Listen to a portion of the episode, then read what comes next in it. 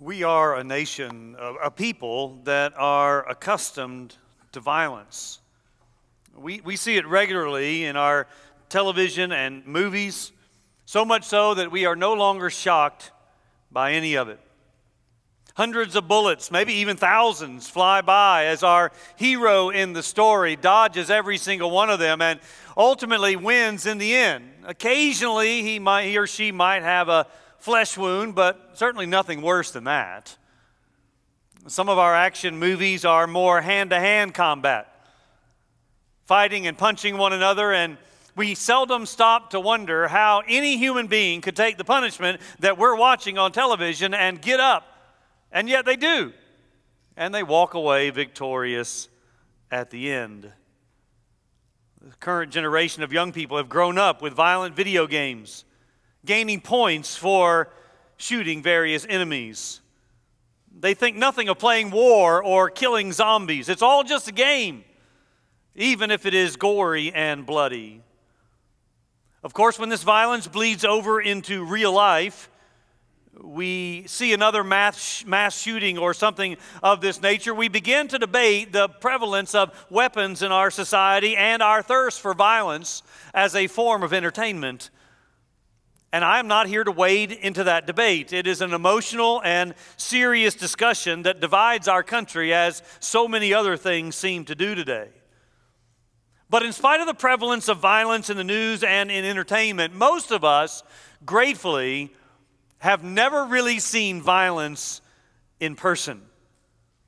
If we ever did, we would probably shake from shock, become squeamish, or worse.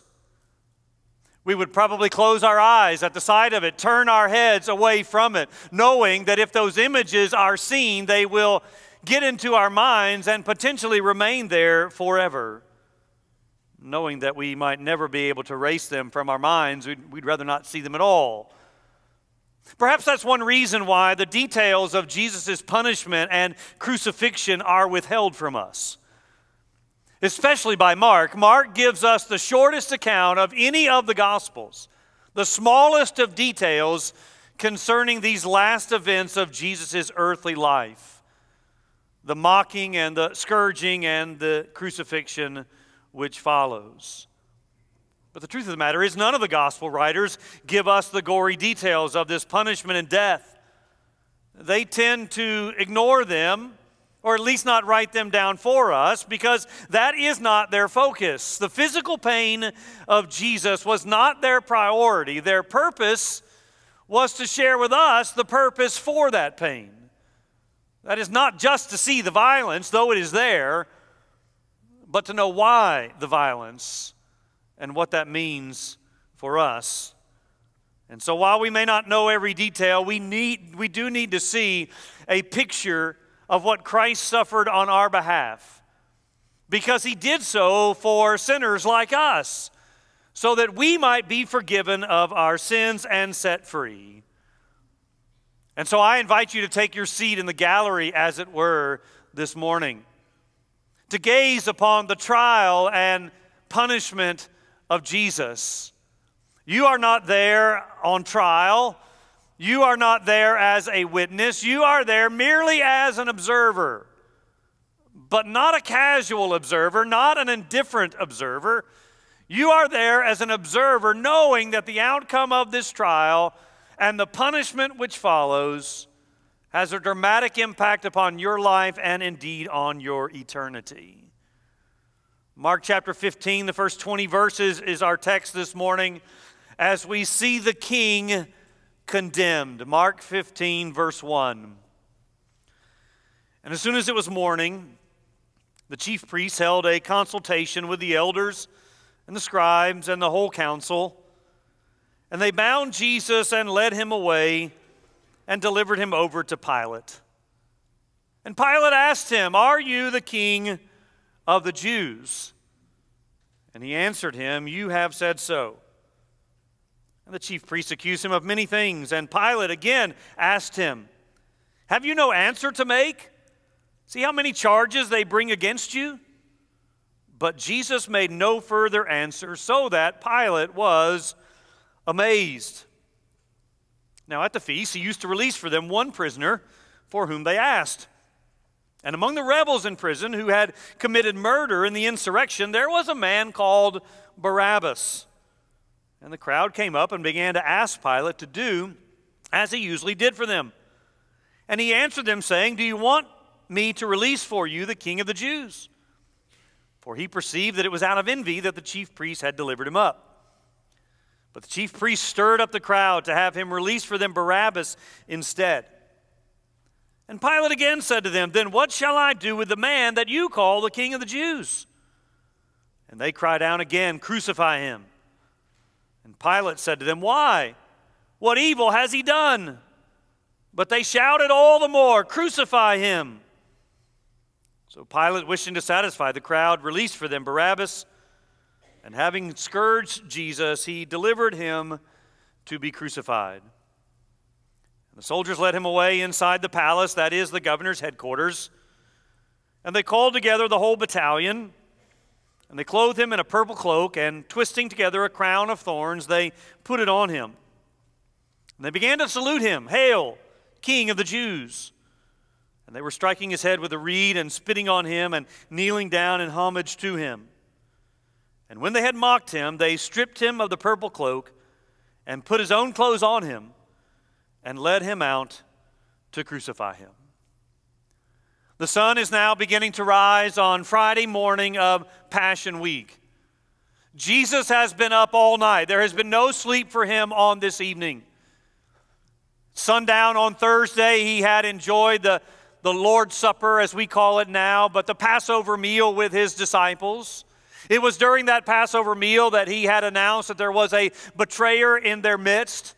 And then they left that Passover meal and they went to the garden. And there in the garden, Jesus prayed alone. He had invited three of his closest disciples to pray with him, but they continually and repeatedly fell asleep, leaving him all by himself in this most intimate of moments. And then the betrayer arrived, Judas coming with the soldiers and no doubt the temple police. And they arrest Jesus and they immediately take him to the Jewish Sanhedrin, that is the council, where during the night they have a trial, an illegal trial to be sure, but a trial nevertheless. And there they have convicted him, though there is of course no evidence against him that he is guilty, certainly not guilty of a crime worthy of death, and yet the Sanhedrin has convicted him of death. The only problem is they do not have the authority to put anyone to death. Only Rome has the power of the sword. And so now on that early Friday morning, they are ready to take Jesus to Pilate, the Roman official who is in charge of this area, in hopes of securing the death penalty. Whether verse 1 speaks of a second gathering of the Sanhedrin or the conclusion of the night's activities before has been debated by scholars. But regardless, they all agree that it is now time for Jesus to be delivered over to Pilate. Pontius Pilate is the Roman prefect, or what we might call the governor of Judea.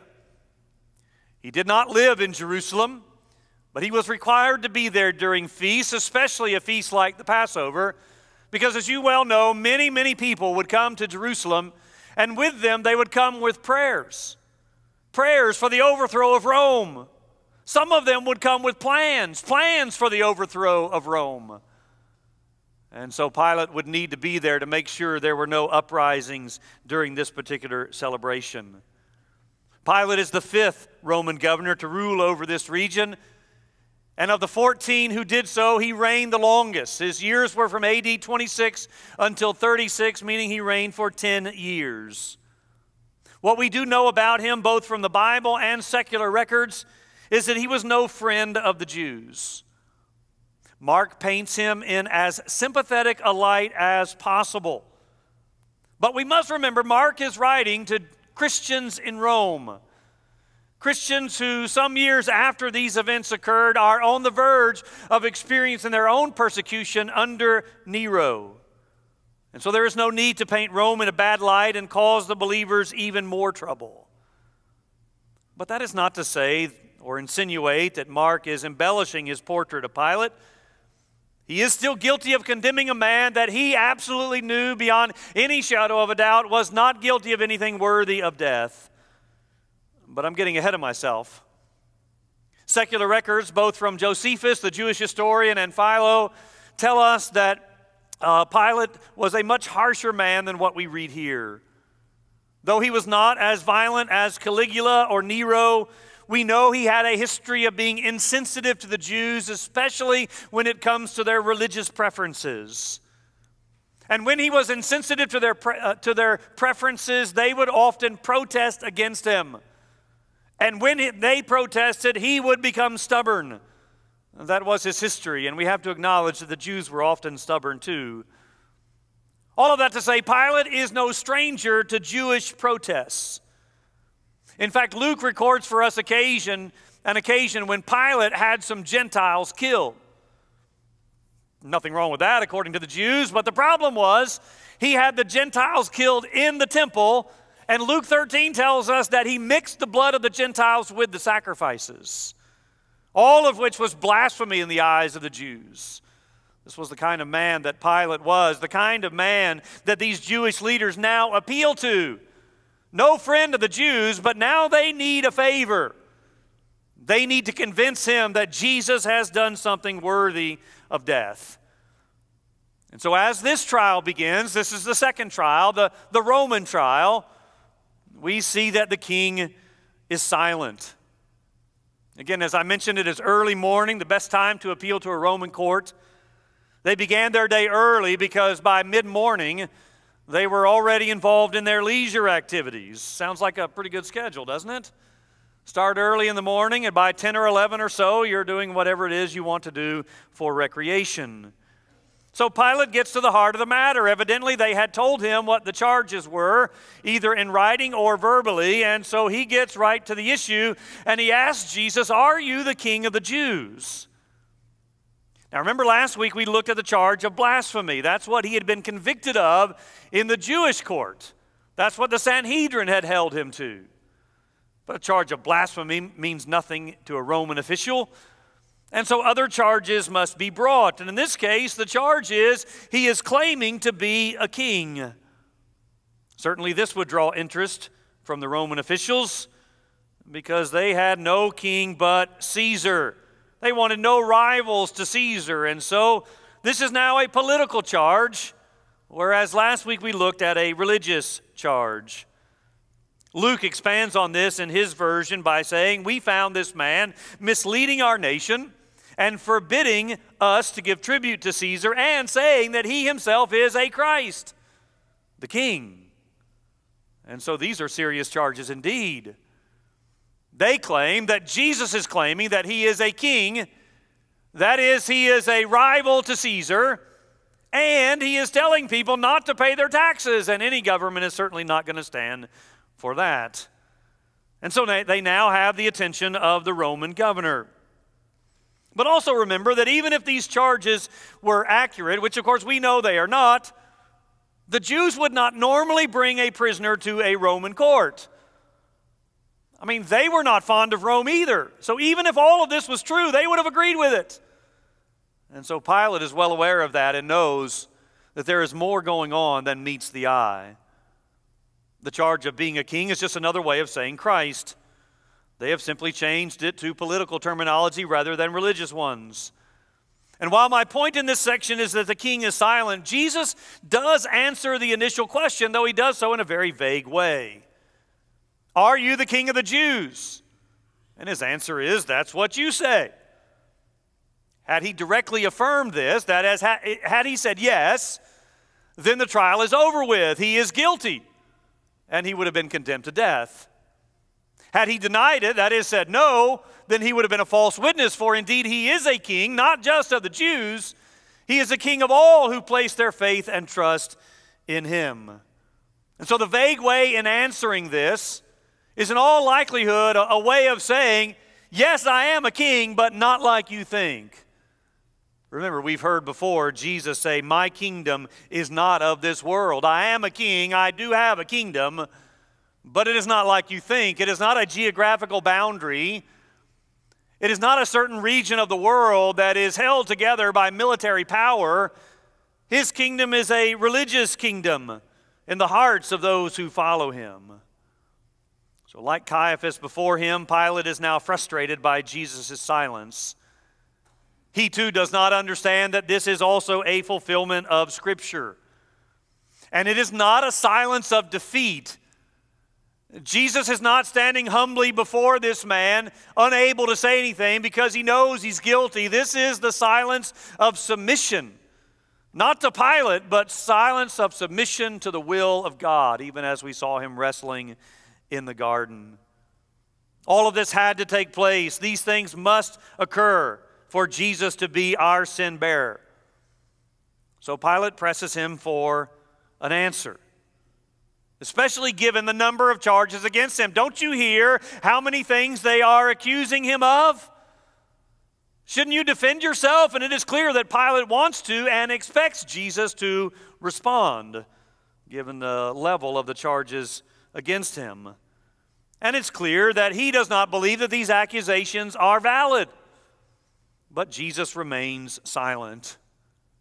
So much so that we are told that Pilate is amazed. Now, that's a word we've seen throughout our study of Mark's gospel, but primarily we've seen it with the crowds. Over and over again, we've heard Mark tell us that the crowds were amazed because they heard Jesus' teaching and he taught as one who had authority, or because of the miracles that he performed, or the healings that he did, or the exorcisms, the casting out of demons. Over and over again, the crowd was amazed, but here it is Pilate who is amazed at the silence of Jesus, recognizing early on that there is something different about this trial.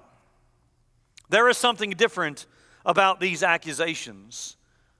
Most importantly, there is something different about this man. And so while the king is silent, the trial must go on. And so secondly, we see the king is sentenced. Pilate thinks he has a way out of the mess that he finds himself in. He knows Jesus to be an innocent man. That is repeatedly stated. But he also has a crowd outside in the courtyard. And as I said earlier, he is no stranger to Jewish protests. I remind you that this is not a jury trial as we have it in our day. These are not 12 of your peers sitting on the side trying to decide whether you are guilty or not. This is one man who has absolute power. From a human standpoint, Pilate can do anything he wants to do. He can release Jesus, or he can condemn Jesus, or do anything in between. Humanly speaking, he has absolute power, but of course we know that God is in control. But there are political issues here that we don't often think about. To us, it is rather cut and dry. It's black and white. Pilate is the one in power. He is the one who is charged with executing justice, and he knows without any doubt that Jesus is innocent of these charges. And so he must release him. He's being railroaded for religious reasons. And all of this is true, but if he merely releases Jesus, there will be an angry crowd, and their leaders will no doubt stir them up further. And enough of these protests, and Rome just might decide that Pilate can't handle being governor of Judea and replace him with someone else. Many people think that leaders, whatever realm they're in, political, business, or even the church, can make any decision they want to make. They're in a position to make the decisions, and therefore they can do whatever they want to do. But leaders in all of these categories know that there are always consequences to these decisions. A CEO has to answer to his board and stockholders. Political people have to answer to the voters. Pastors in churches have to answer to the volunteers and the people. Consequences that often result from the population not having accurate or even complete knowledge, they rise up against the leaders because they don't like the decisions that they make. And certainly in our day of social media, this is magnified 1,000 times or more over. Therefore, there is often pressure to make a decision that even the leader doesn't agree with. Make a decision that even the leader doesn't want, but his back or her back is against the wall. That's the situation we find Pilate in. And I'm not trying to excuse him. We will see that he is still responsible for the decision that he makes. I'm simply trying to help us understand his dilemma. On top of that, Matthew's version tells us that Pilate's wife had a dream. And in the dream, God told her to have nothing to do with this, what she calls a righteous man. So during the midst of this trial, Pilate's wife comes to him and says, don't have anything to do with this righteous man. He's getting pressure not just from the crowd and not just from the religious leaders. He's getting pressure from his wife. Now, you can insert your own jokes there. I thought about it. But I'll let you insert comments or jokes there, and we'll move along. Pilate thinks he's found a solution, one in which he will be able to free this innocent man, appease the angry crowd down below, get himself out of a jam, and stick it to the Sanhedrin in the process. He is no friend of theirs either. It was his custom at Passover to release a prisoner of their choosing. As a gesture of goodwill, he would give them a choice, and they come and ask him to continue this tradition. Surely, he thinks, they will ask for the release of Jesus, since again he knows that he has done nothing worthy of death. This is simply a religious matter of envy. One group of religious leaders, that is the Sanhedrin, are envious or jealous of Jesus' success. They are envious of his piety, that is the way he lived his life. They were envious of his popularity. They were envious of his ability to perform miracles. And Pilate certainly knew that they had not turned him over out of loyalty to Rome. They had their own agenda, and he knew that. And so now we are introduced to a man by the name of Barabbas, a name that means son. That's what the word bar means, son of the Father. You see the word Abba in there, son of the Father. And we don't know anything more about him other than what is listed in the Gospels. Nor do we have any of the details of the insurrection in which he was involved, though we do know that these were rather common during this time. What we do know is that he's called a rebel, an insurrectionist. That is, someone who was intent on overthrowing Rome, and in the process, he had murdered someone. So what we don't often think about, and apparently what Pilate overlooked, is that such a man might very well have been popular with the people, and dare I say, even a hero among them. We often think to ourselves, why would they ask for Barabbas? We know he was a murderer. But that is because he was against the Romans, as they were as well. There is a play on words in the text. Matthew adds Barabbas, his surname was Jesus.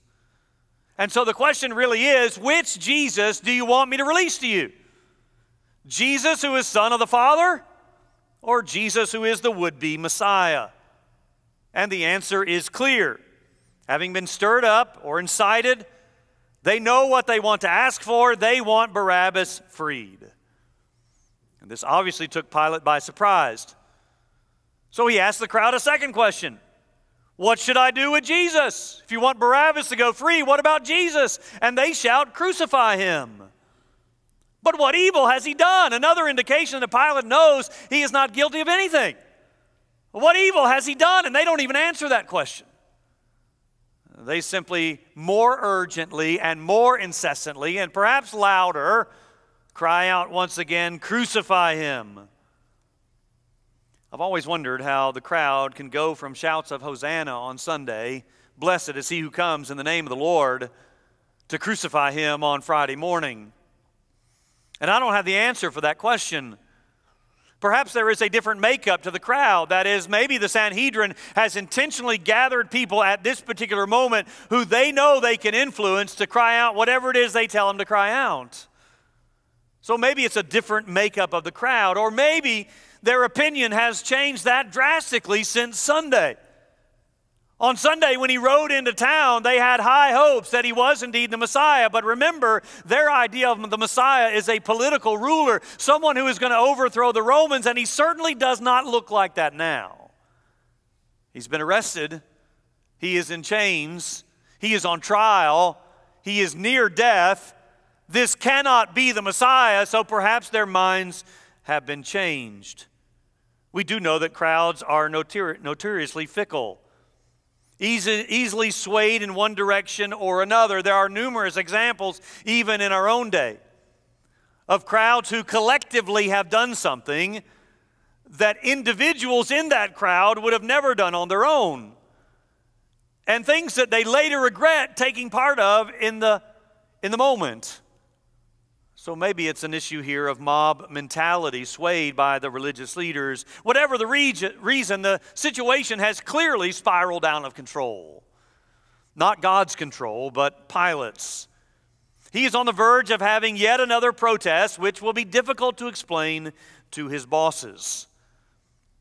Again, we have to turn to Matthew to find Pilate symbolically washing his hands. He takes a basin of water and he washes his hands in front of the crowd. And he says, "I'm innocent of this man's blood."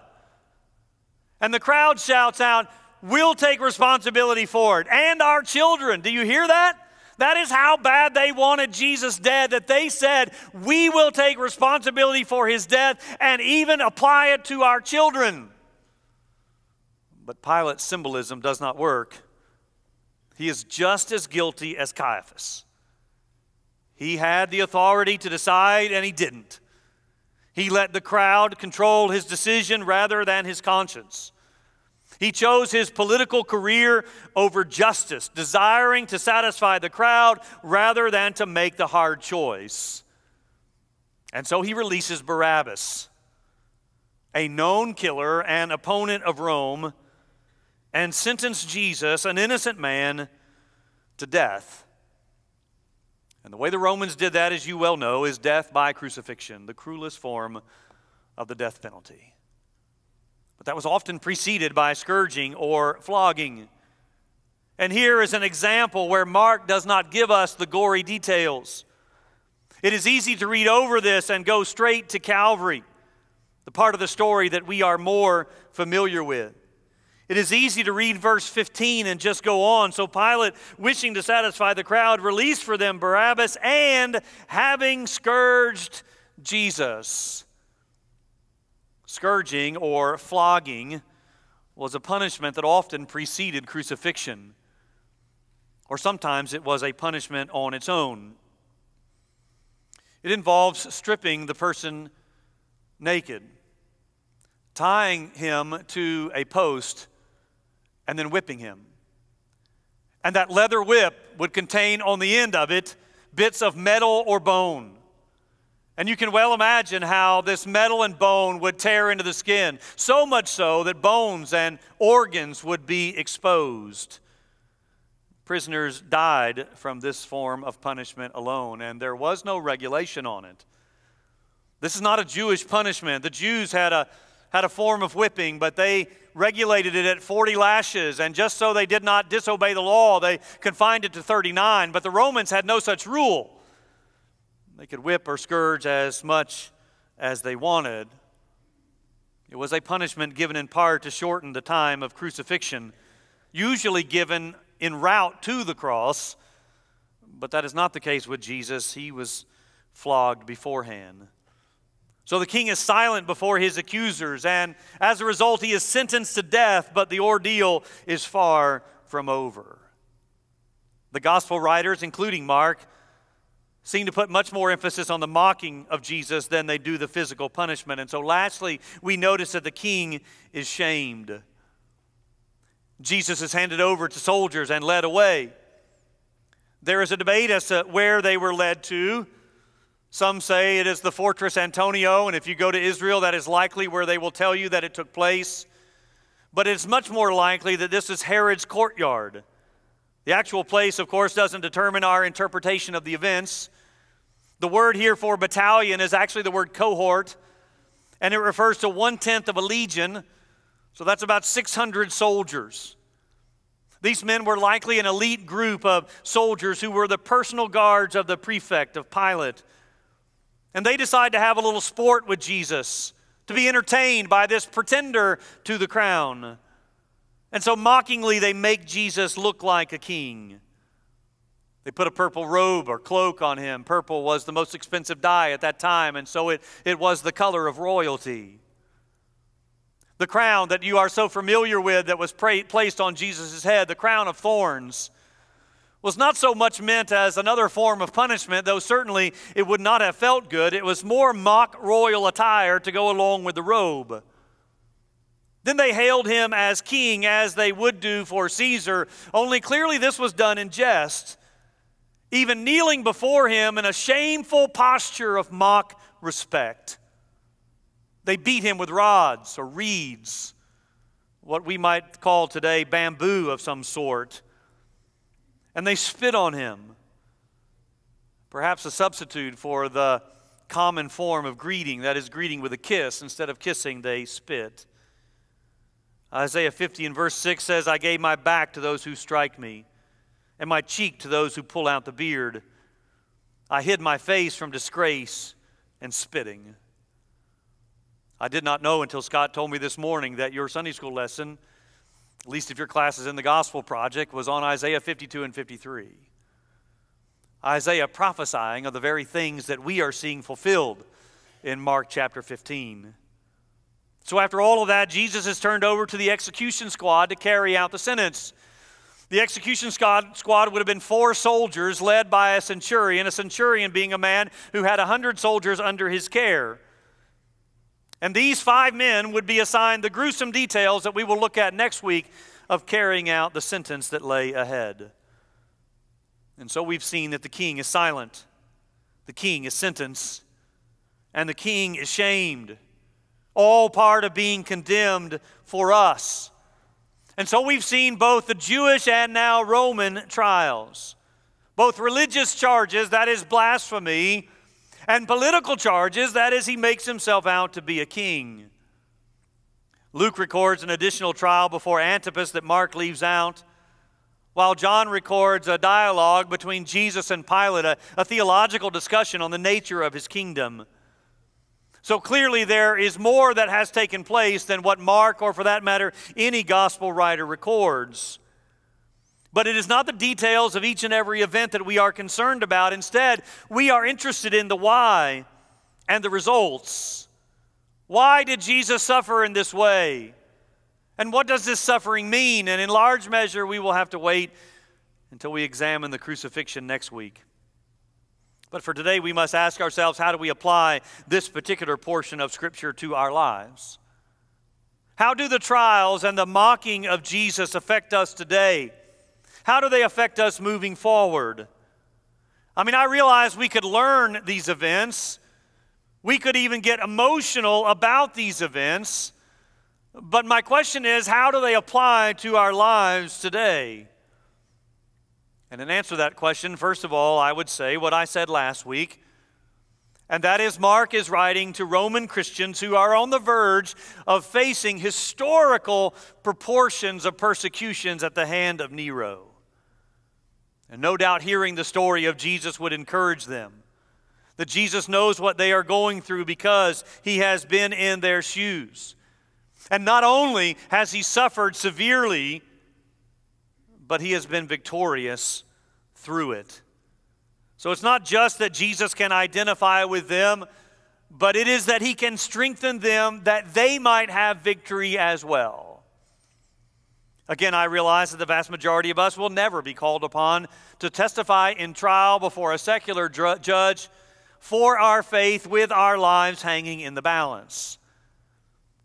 But all of us do suffer, and sometimes we do face much minor forms of persecution for our faith. So we too must be encouraged that Jesus knows what we are going through and can and will strengthen us for victory. So don't lose heart in the heat of the battle. Don't lose heart when you suffer or are persecuted, because we know that Jesus did so and did it for us.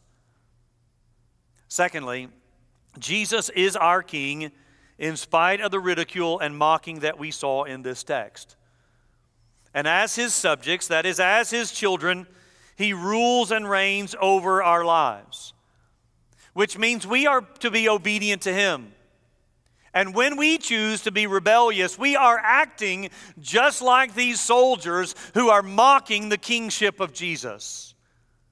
I am not saying that we would literally mock him in this way, but I am saying that when we rebel against his rule and reign, we are in essence mocking him as our king, desiring to be our own king in his place. So don't mock the king. Obey him and follow him. Finally, in our never-ending pursuit of placing ourselves into the story that we read, I want to ask you in closing, where do you see yourself in this story? I mean, we always try to do that. When we watch a movie or a television show, we instinctively identify with one character or another in the drama. And so I'm asking you, in these events, whom do you identify with? And I've already acknowledged that there is a sense in which we can identify with Jesus. That is, he suffered and was persecuted, and we might face that same thing. But ultimately, we can't identify with Jesus. We don't know what it's like to be sinless. We don't know what it's like to bear the sin of everyone else upon his shoulders. So in that sense, we can't identify with him. So I imagine some of you would say, yes, I identify with the crowd. I hate to admit it, but I think I would probably have been with the crowd. Maybe it would have been a sense in which I got involved and later regret it, but I would have identified with the crowd. And yet some of you are saying, no, I would not. I would never have done that to Jesus. And that's what Peter said too. You remember that? Peter said, though everyone else deny you, I will not. Death over disloyalty. And yet we saw what happened to Peter. And so I certainly recognize that there's a sense in which we would identify with the crowd and say, I hate to admit it, but I'm sure I would have been there calling out for Jesus to be crucified. But you know who we really ought to identify with in this story? It's Barabbas. We are Barabbas. You say, how's that? Barabbas was guilty. He had done what they claimed he had done. He was guilty of his crime, and he was deserving of death. Now, your crime might be different. I'm not saying you are an insurrectionist or a murderer. Your resume might have different elements on it, but you and I are guilty nevertheless. All have sinned and come short of the glory of God. And the wages of sin is what? Death. All of us are like Barabbas. But what happened to Barabbas? Barabbas was set free. As a guilty man deserving of death, Barabbas was set free because an innocent man died in his place.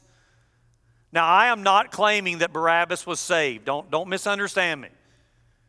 I am not saying that Barabbas understood this. Not saying that at all. We know nothing else about him. I'm simply saying that he is a type of who we are, because he was a guilty man who deserved to die, and yet he was set free because an innocent man died in his place. And that, my friends, is the gospel. That is the gospel story, that we who deserve to die are set free from our sin because an innocent man named Jesus died in our place. He who knew no sin became sin for us, that we might become the righteousness of God in him. And that is what makes salvation so wonderful. Let me pray.